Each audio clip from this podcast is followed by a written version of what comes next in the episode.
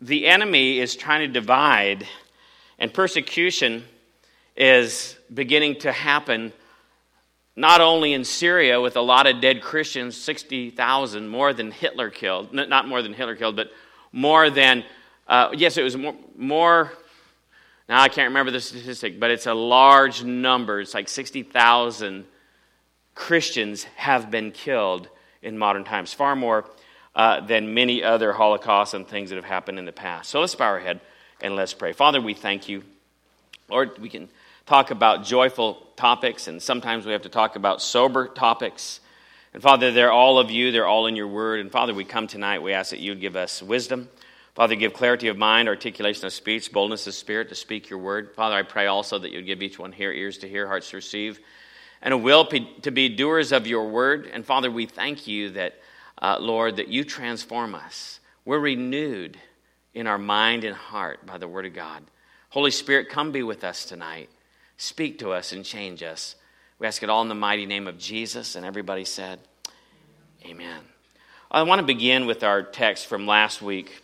We're going to look at 2 Timothy 3 11 and 12. And the Bible is really clear. It says, Persecutions, afflictions, which came unto me at Antioch and at Iconium, at Lystra, what persecutions I endured, but out of them all the Lord delivered me to the degree that Paul endured them, determined whether he would be delivered from them. You know, we're going to have to endure hardship as a good soldier. We're going to have tribulation in this world. Jesus said, If they persecuted me, they will also persecute you. Now, look what he says next. Yea, all that will live godly in Christ Jesus shall suffer persecution. You know, I, I had, you know, asked people to raise their hand on this one time, and probably half of them, you know, the, the question was, Have you ever been persecuted? And, and about half of the people, you know, I don't know, I would be tempted to raise my hand whether I'd been persecuted or not. Because it says, All those who live godly will be persecuted. Now, let me think, let me connect those dots. If I'm living godly, I should be being persecuted. So I probably want to lift my hand and say I've been persecuted, even though, you know, maybe I haven't been persecuted. You know, one time somebody looked at me. One time somebody gave me some sign language when I pulled out in front of them. Uh, or, or you know, one, you know, I was I felt really persecuted that day.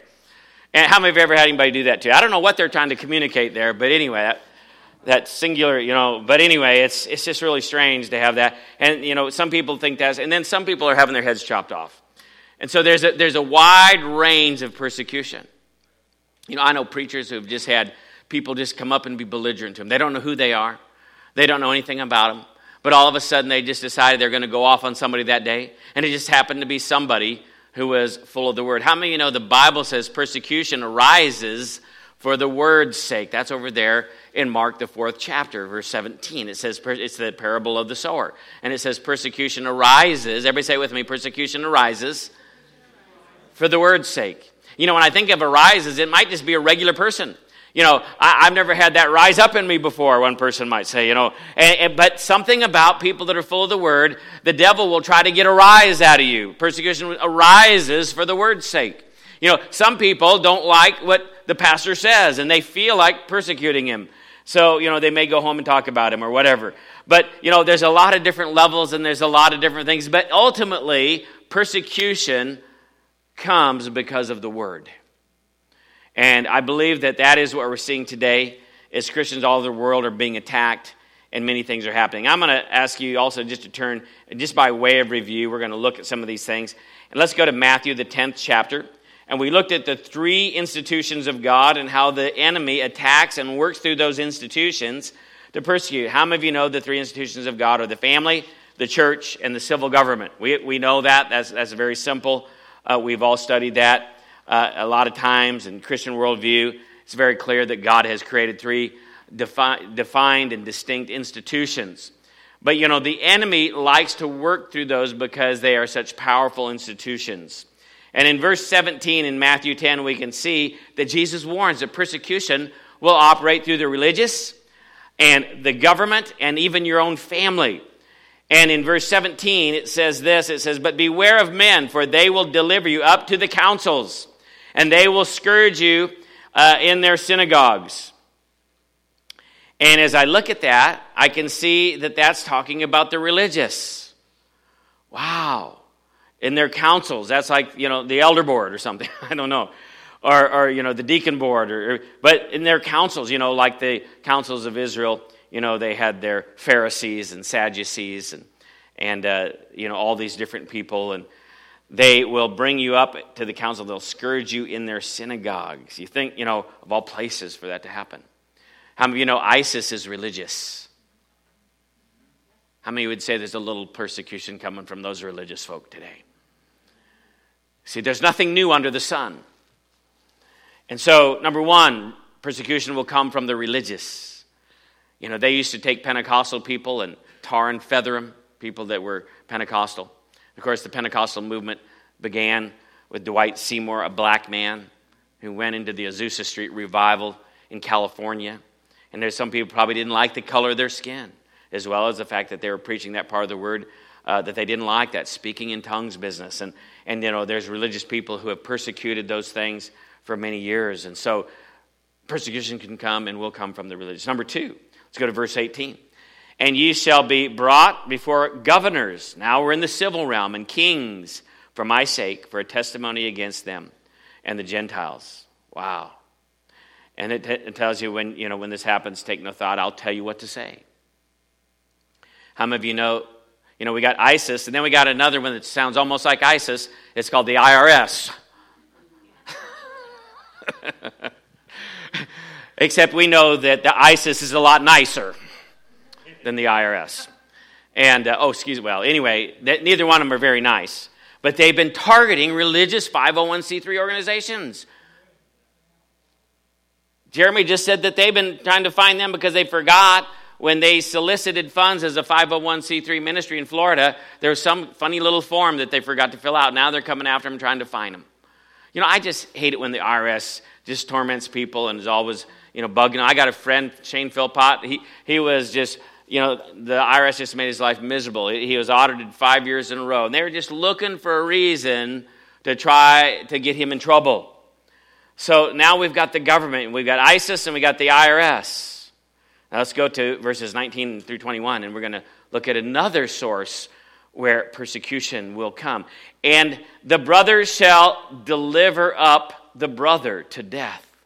And the father, the child, and the children shall rise up against the parents and cause them to be put to death. This isn't, any, this isn't just like a, a debate who gets to watch, you know, what channel on television. This is having them put to death. And ye shall be hated of all men for my name's sake. But he that endures to the end shall be saved. Wow. Look what it says here, and you can go over to verse 37. 36, I'm sorry.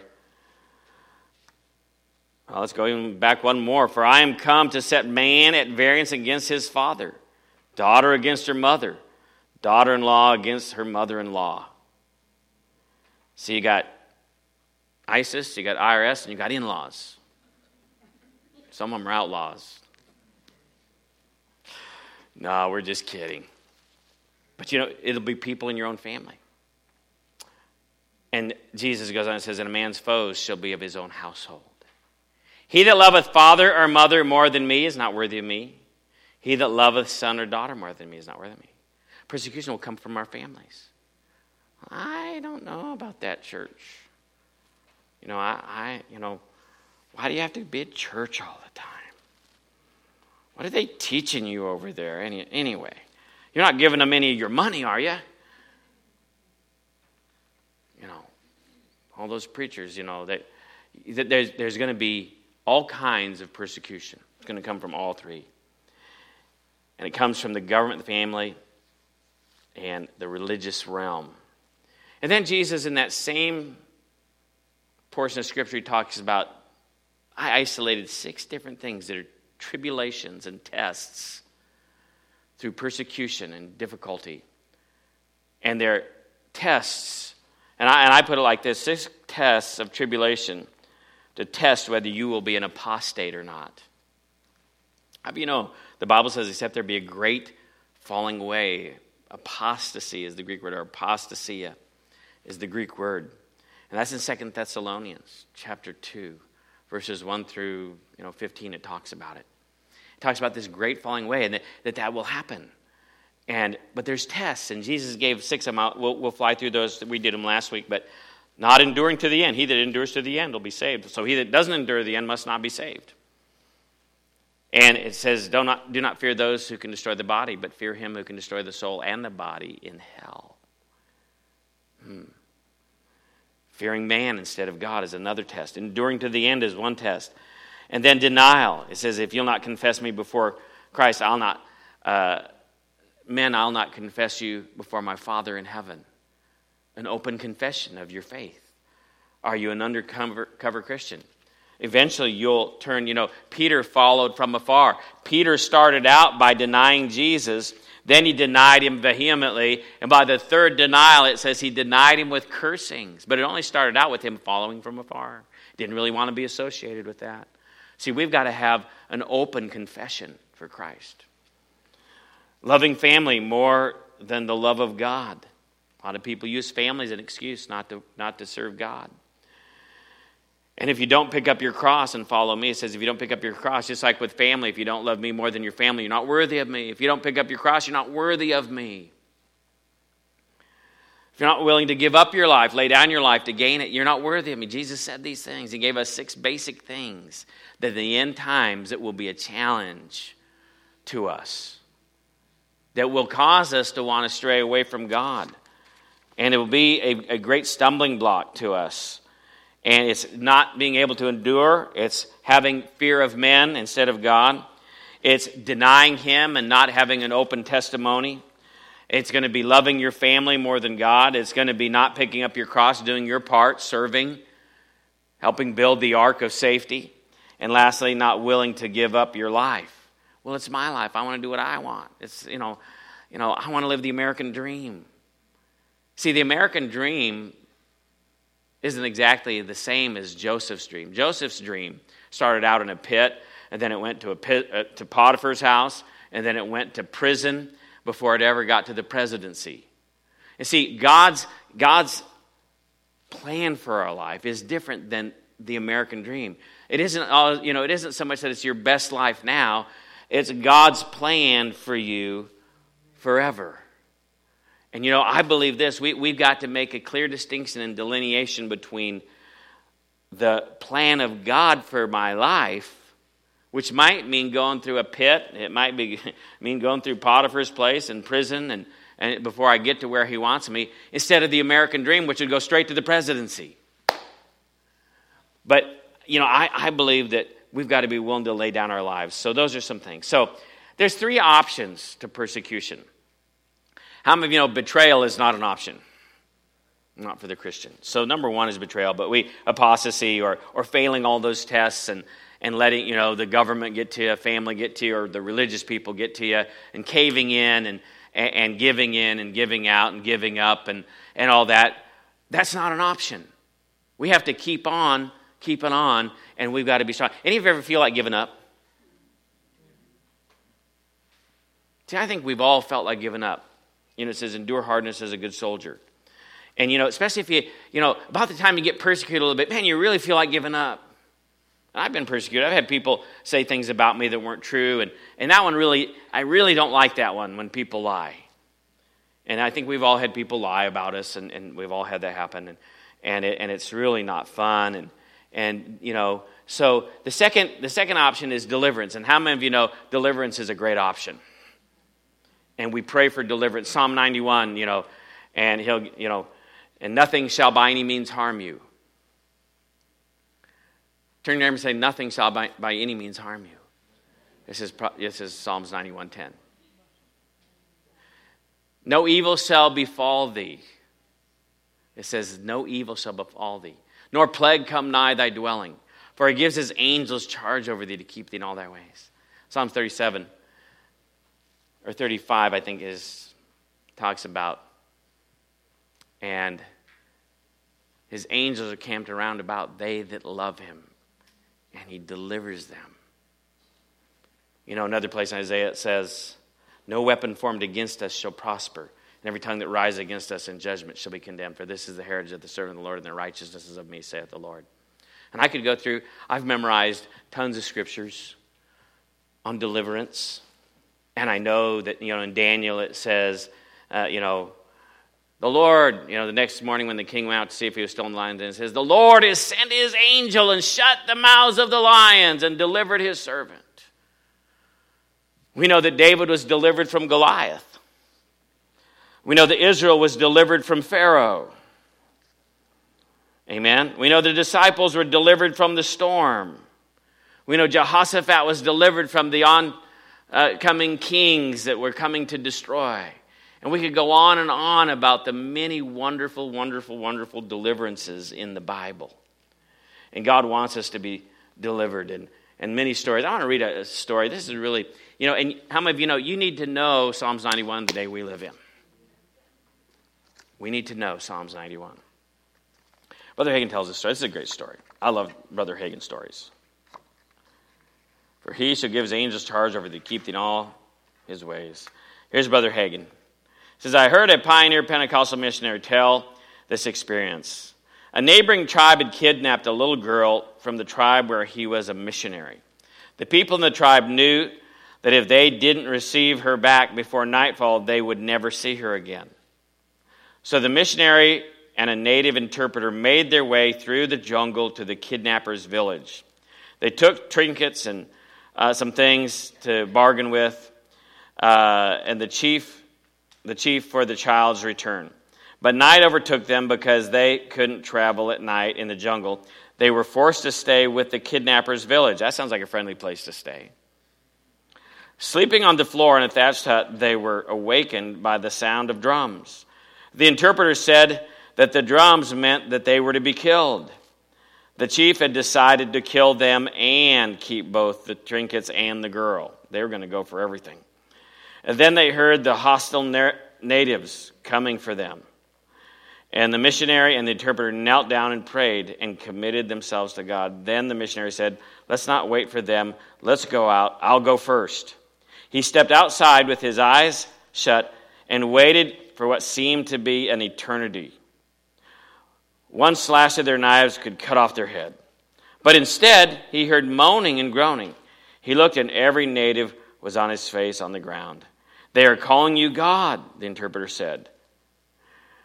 And they say that when you stepped outside, two giants in white, in white stepped out with you, holding great swords in either hand. Wow. How many of you like stories like that? I love stories like that. It's just fun to read and and find about all the different things. And, and we could talk about deliverance. And, you know, that's, that's mainly what we preach and what we pray and what we believe. And we know that, you know, there's, there's, there's three options. You know, betrayal is never, you know, I'm not going to betray the Lord and run scared and join the enemy and recant and renege and renounce and, and, and give up my Christianity. I, that's just not an option. And, and I'm going to believe for deliverance. And I, and I like that option. And I'm always uh, hoping and believing that God never lets uh, anything ever happen. But you know, there is another option. And you don't hear this talked about very often. And, in, you know, in deliverance, you know, uh, it, is a great option. And I, that's my first choice. But you know, there is another option. Look what it says. Turn with me to Philippians. And I believe that when it comes to understanding these things, uh, it, it's, it's, really, it's really kind of a thing where we've got to have some deeper understanding that sometimes God doesn't always go that route, or our faith doesn't go that route for deliverance. And I'm going to just point out some things that sometimes we're just going to have to face some persecution. Sometimes we're just going to have to go through it, and we're going to have to conquer that, and we're going to have to be the victor over that. Now, we're over here in Philippians 1. I'm going to read a portion of Scripture, what Paul said. It's really a, a powerful portion of Scripture here.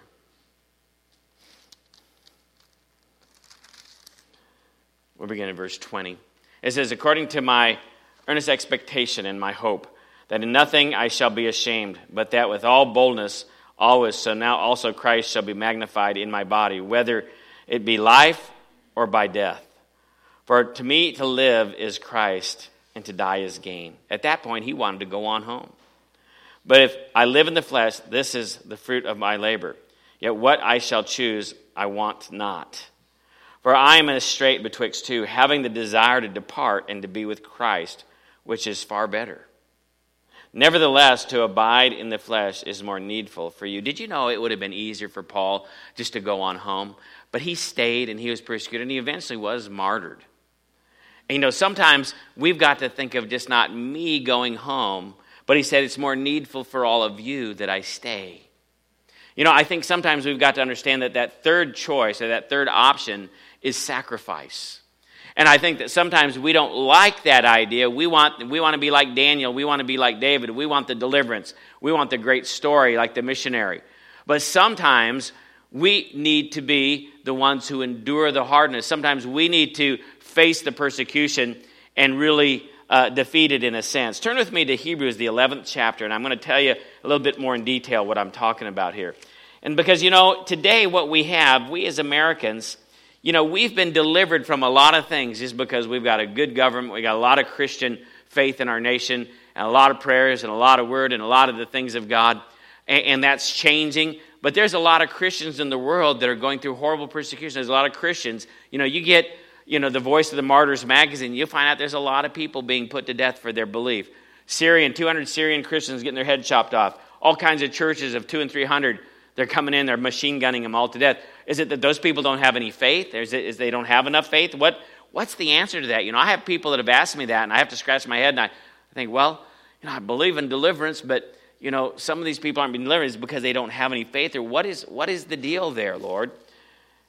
And as I study this out, as I look at this verse of scripture over here, look at Hebrews, the 11th chapter, verses 28 through 35. And look, here's, here's deliverance. It says, through faith or by faith, uh, let's go to verse 29, excuse me. By faith they passed through the Red Sea. And that they were saved from Pharaoh. As by dry land, which the Egyptians essayed to do, and they were drowned. Wow, that's victory over the enemy. By faith, the walls of Jericho fell down after they were compassed about seven days. They, they won that battle. By faith, the harlot Rahab perished not with them that believed not when she had received the spies with peace. She was saved from it. They should have been killing her because she was not, she was a Gentile. And what shall I more say? The time would fail me to tell of Gideon and of Barak and of Samson, of Jephthah, of David, also of Samuel and of the prophets. Through faith they subdued kingdoms, wrought righteousness, obtained promises, stopped the mouths of lions, quenched the violence of fire, escaped the edge of the sword. Out of weakness were made strong, waxed valiant in fight, turned to flight the armies of the aliens and that's not people from you know Mexico. And so fought with in armies of the aliens, and women received their dead raised to life again. That sounds like all deliverance. But then all of a sudden it changes in verse 35 and it says this. And others were tortured. See, I want to be in that first group. I don't want to be tortured. Anybody want to be tortured here? We pray not and, uh, and others were tortured, not accepting deliverance, that they might obtain a better resurrection. What does that mean? Wow. That's, that's like, that's outside my comfort zone. That's way outside my comfort zone. Let's go on, verse 39. And all these, having obtained a good report, through faith received not the promise. What does that mean? You know, I look at that and they were suffered. They were suffering and they were in this terrible situation. And it says in verse 39, yet they obtained God's approval. That's the Williams translation says that, verse 39. They obtained God's approval. And they went through this suffering and they were delivered. And, and they weren't delivered in the same way, excuse me, as the others. And then, and then what's that part right there? It says, hmm, and having obtained a good report. And again, Williams says they obtained God's approval. See, without faith, it's impossible to please God. And they that come to him must believe that he is, that he's a rewarder of them that don't sing. You can't please God without faith. Having obtained a good report, it says that they obtained God's approval. So they must have been in faith. And having obtained a good report through faith, receive not the promise. What does that mean? They receive not the promise. Every trans, you know, I, I, look up commentaries and I, and I read and I study. And, and really, that promise wasn't the immediate promise of being delivered, but the greater promise of the Messiah, the eschatological promise, the promise of kingdom come, the promise of Messiah. That did not come to them. They didn't receive that. They thought that they would hold out and they would believe and that God would vindicate and God would be on their side. And they did not receive that promise, but they were in faith and they were believing. You know, one thing about faith, and I wrote some things down. There's kind of a sliding scale of faith. To whom much is given, much is required. Did you know that the faith that God requires from you when you're two years old in the Lord is different than when you're 20 years old in the Lord? To whom much is given, much is required. And as you get older, your faith, God's going to expect more of you. You know, Brother Hagin said when, they, when uh, his kids would get sick up to about the age of, I think it was 12 or 14, they didn't have to use their faith. They didn't have to believe. They'd just tell Brother Hagin, I'm sick. And he would just say, you know, he would just quote Mark 11, 23 and get his faith turned on, the switch of faith turned on. And before he knew it, those kids were healed and, and delivered. Then all of a sudden, when they're about 14 years old, he said, oh, then the Lord told him, He says, now they're going to have to get it on their own. How many of you know you can't just live off somebody else's faith all your life? How many of you know your babyhood faith isn't going to be the same? It says, Our faith groweth exceedingly in Thessalonians. Faith comes, faith speaks, and faith grows. Three things that faith does. Faith comes by hearing and hearing by the word of God. Faith grows exceedingly, Second Thessalonians. And faith speaks, Romans 10, 8 through 10.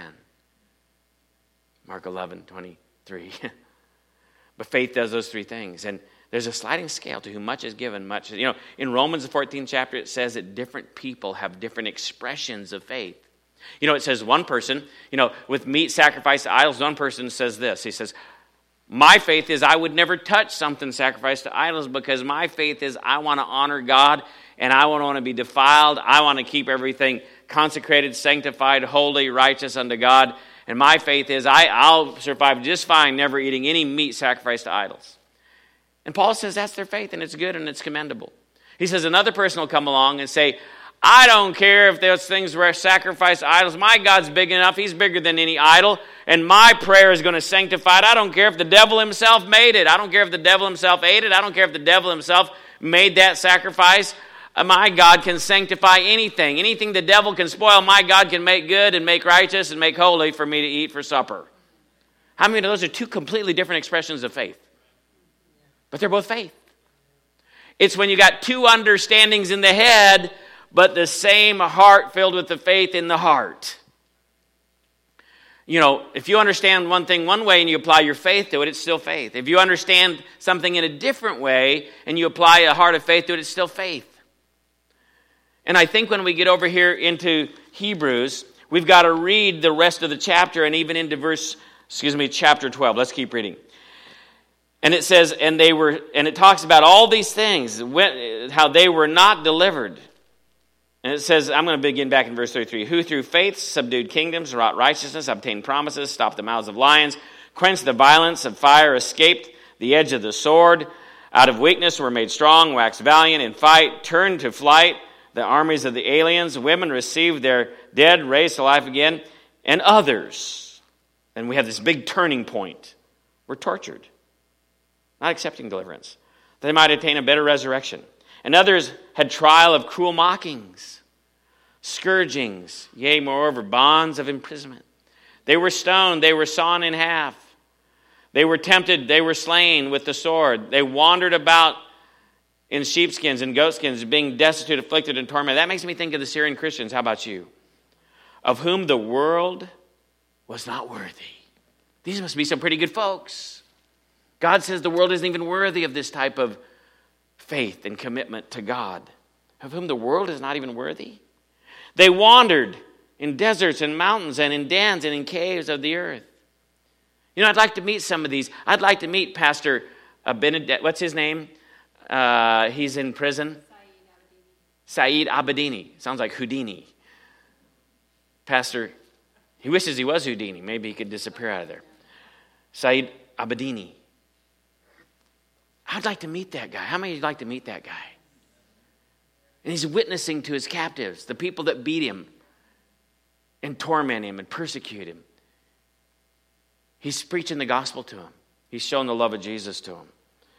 I would say of him, the world that is around him is not worthy of him. I would say those creepy people of ISIS and those creepy, uh, you know, religious people that have him in prison and are beating and torturing him, not let him come home to his wife and children. I would say about those creepy people that they're not worthy of him. Could I get an amen, somebody? Wow. And they wandered in the deserts and the caves of the earth, and all this having obtained a good report, approval of God, through faith, receive not the promise, not the promise of the kingdom come. And having provided a better thing for us, that we without us should not be made perfect. Wherefore, now I don't believe in chapter distinctions. That's just human, man made stuff. Go right into chapter 12. Wherefore, seeing we also are compassed about with so great a cloud of witnesses, let us lay aside every weight that does so easily beset us, and let us run the patience, the race that is set before us. So we got these people in heaven, they're watching us run our race, and some of them got delivered, and some of us endured great hardship and great persecutions, and they're all one great big cloud of witnesses. They're all in a great big grandstand, it says. That's what the original language means, that they're in a grandstand like the original Olympics, and, and we're running our race, and they're all watching. Looking unto Jesus. And when we run our race, it says, let us lay aside every weight that does so easily beset us. Let us run with patience the race set before us. Looking unto Jesus, the author and the finisher of our faith, who for the joy that was set before him endured the cross, despising the shame, and is set down at the right hand and the throne of God. Wow. And for consider him that endured. Now, if we didn't have to go through some persecution here and there, for consider him that endured such contradiction of sinners, why would we consider him? against himself, lest we be wearied and faint in our minds. You know, if we think that everybody in the Old Testament got delivered, if we think that all was the apostles, you know, all the apostles were martyred except John, and they tried to martyr him and they couldn't get it done. If we think that in the days that are coming, that we won't see any persecution and that everybody got delivered in the Bible, we need to look again because not everybody did get delivered. You know, some of them got delivered this time, they got delivered this time, they got delivered this time. Then God says, now it's your time. And the apostles, you know, they, they were delivered from the storm. They were delivered from snake bites. They were delivered from things, but then there was a day where they weren't delivered. Why is that?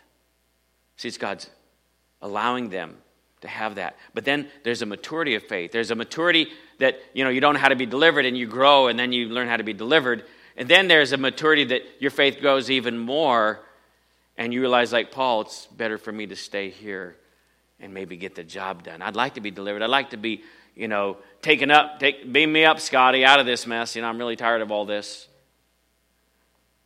But he stuck around. He says, because it's more needful for the people. And then we go from the self of what I can believe for me, and then what I can endure for them. And that's two different types of faith. Can I get an amen? Well, I knew you'd get excited about that. But it's still true.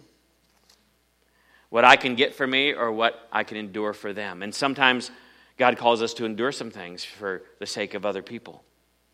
Now, I still believe in being delivered, but I'm just saying there's certain things that maybe you're going through and you're saying, God, why haven't you delivered me yet? Now, I'm not talking about sickness and disease.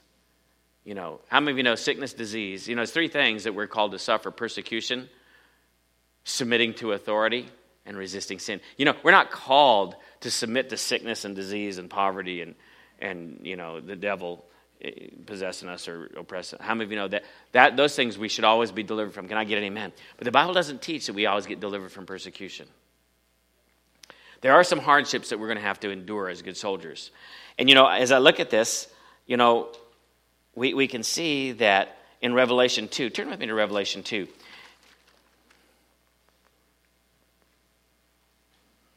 I know thy works, we're in verse 9, I'm sorry. I know thy works and tribulation and poverty, but thou art rich. I know the blasphemy of them which say, they are Jews and are not, but are the synagogue of Satan.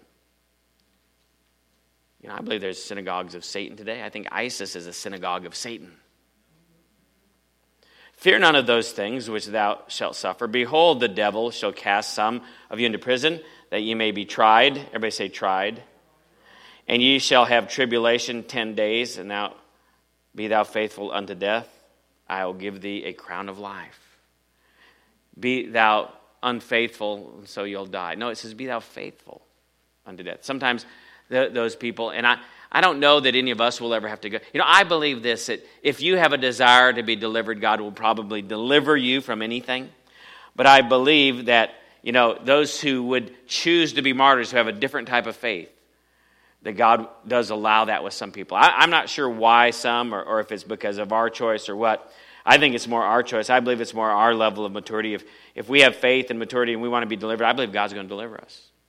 I believe that if we go on to maybe a more mature level and we're, and we're willing to endure and we're willing to do things for others and, and have to go through some things, that He will do that and He'll give us a great crown of life for it. He that hath ear, let him hear what the Spirit saith unto the churches. He that overcometh shall not be hurt of the second death. And to the angel of the church in Pergamos, write these things unto, excuse me, these things saith he, which hath a sharp sword with two edges. I know thy works, and where thou dwellest, even where Satan's seat is. How many you know some people, I believe over there where ISIS is and where the Muslim world is, is kind of like the seat of Satan. How many of you believe that today? There is such a darkness. There is such a, how can I say, they are so prospering in their evil doing. It's almost like that's the seat of Satan right now on planet Earth. And that's where the plans to destroy the nation of Israel is, God's people. And that's where the plans are being devised to destroy America, the great Satan, supposedly. Where America is the greatest missionary sending, it's the most filled with the most word, the, probably the most Christian influence of any nation that's ever been on the planet. And the seed of Satan, I believe, is the place that would want Israel's destruction and our destruction. And it's the place where more Christians are being martyred than any place on planet Earth. And he's saying this. Now look at this. Where Satan's seat is, and thou holdest fast my name, and has not denied my faith. Even in those days wherein Antipas was my faithful martyr. Well, if he's a martyr and he's faithful, he's filled with faith to be a martyr. That doesn't mean he didn't have enough faith to get delivered. He's like the guy who has a different expression of faith. His idea of faith is I got enough faith to endure this terrible hardship to stand for Jesus and not renounce my faith. How many of you know that's an expression of faith different than deliverance? But it is an expression of faith. And I believe that when we see people like that, we, we need to have great honor for them. Who was slain among you wherein Satan dwelleth, where Satan dwells. You know, I think if some of us ever ever came up against maybe some of the trials and tribulations of those people over there, uh, we, we might, wow, I don't know how well we do. I'm kind of a big wimp. I don't, I don't like pain. Any of you like pain? I don't like pain. I pray to God that if, if I came to a terrible situation, that I'd be like Shadrach, Meshach, and Abednego and say, I'm not, I'm not careful to answer you, O king that my God, He's going to deliver me. And even if He didn't deliver me, I'm still not going to bow down to your stupid idol. Even if He doesn't deliver me. And, I was, and then I'm going to get thrown in the fiery furnace. Or I'm going to experience some pain. I'm going to have some serious persecution on my hands. You know, I, I just really believe that, you know, in those, in those days when Shadrach and it was deliverance, but they were also willing to sacrifice without denying and enduring to the end. You know, strange phenomenon about some World War II. I, am a big World War II history guy. I love watching, you know, educational channel. I love watching about World War II. I love, I love like the guns and the strategies and the big characters, Patton and all these guys. I, I love studying about World War II. I love learning. I, and what I really love is when old World War II vets are virtually all gone now. When they interview these old World War II vets.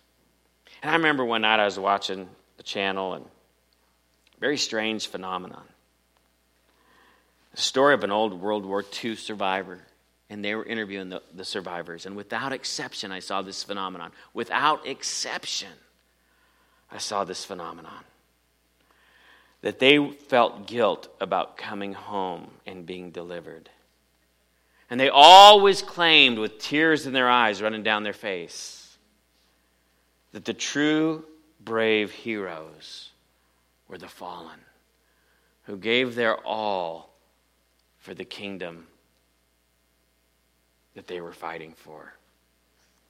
And you know, you, you, you think about that. They, re, they, they felt guilty and they didn't want to come back. And, and without exception, they all said, No, the true heroes are not the ones that got delivered and made it home alive. The true heroes were the ones who gave it all and won the ultimate victory and gave their life. And I think about that and I think, you know, I wonder if in heaven it's not going to be something like that. Uh, because their suffering ultimately provided others deliverance and they gave the ultimate deliverance to others through their ultimate sacrifice. Second Thessalonians, Paul talks about things like that. Let's go there quickly. We're going to finish out. Second Thessalonians 1 4 through 12. And I, I hope this isn't too melancholy of a story. Is this like early melancholy, or are y'all learning something tonight? Amen. I just want to give a perspective. You know, I believe that God's a deliverer and we should pray for deliverance. But I, I just, I don't think we should look down on people like the Syrian Christians. I don't think we should say, well, you know, if those guys had some faith, they wouldn't get their heads cut off. I don't think we should do that. I think we should honor and say they've got a different expression of faith. They're over there in the seat of Satan. They got it worse than us. They got a lot more difficult thing. And, and, and we need to honor them and we need to think. I'm just trying to give a perspective on something tonight. I'm not saying that you need to be a martyr.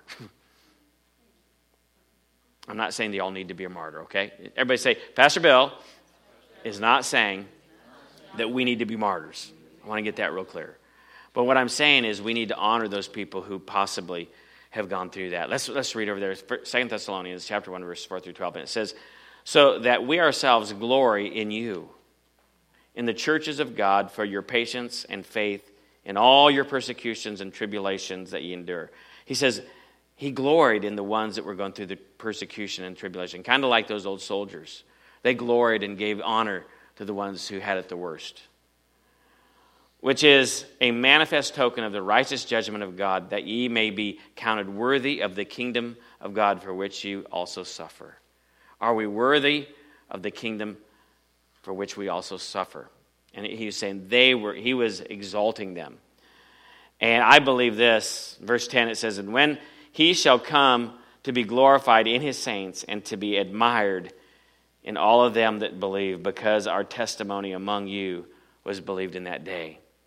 Wherefore also we pray always for you that our God would count you worthy of this calling and fulfill the good pleasure of his goodness and the work of faith with power, that the name of our Lord Jesus Christ might be glorified in you and ye in him according to the grace of our God.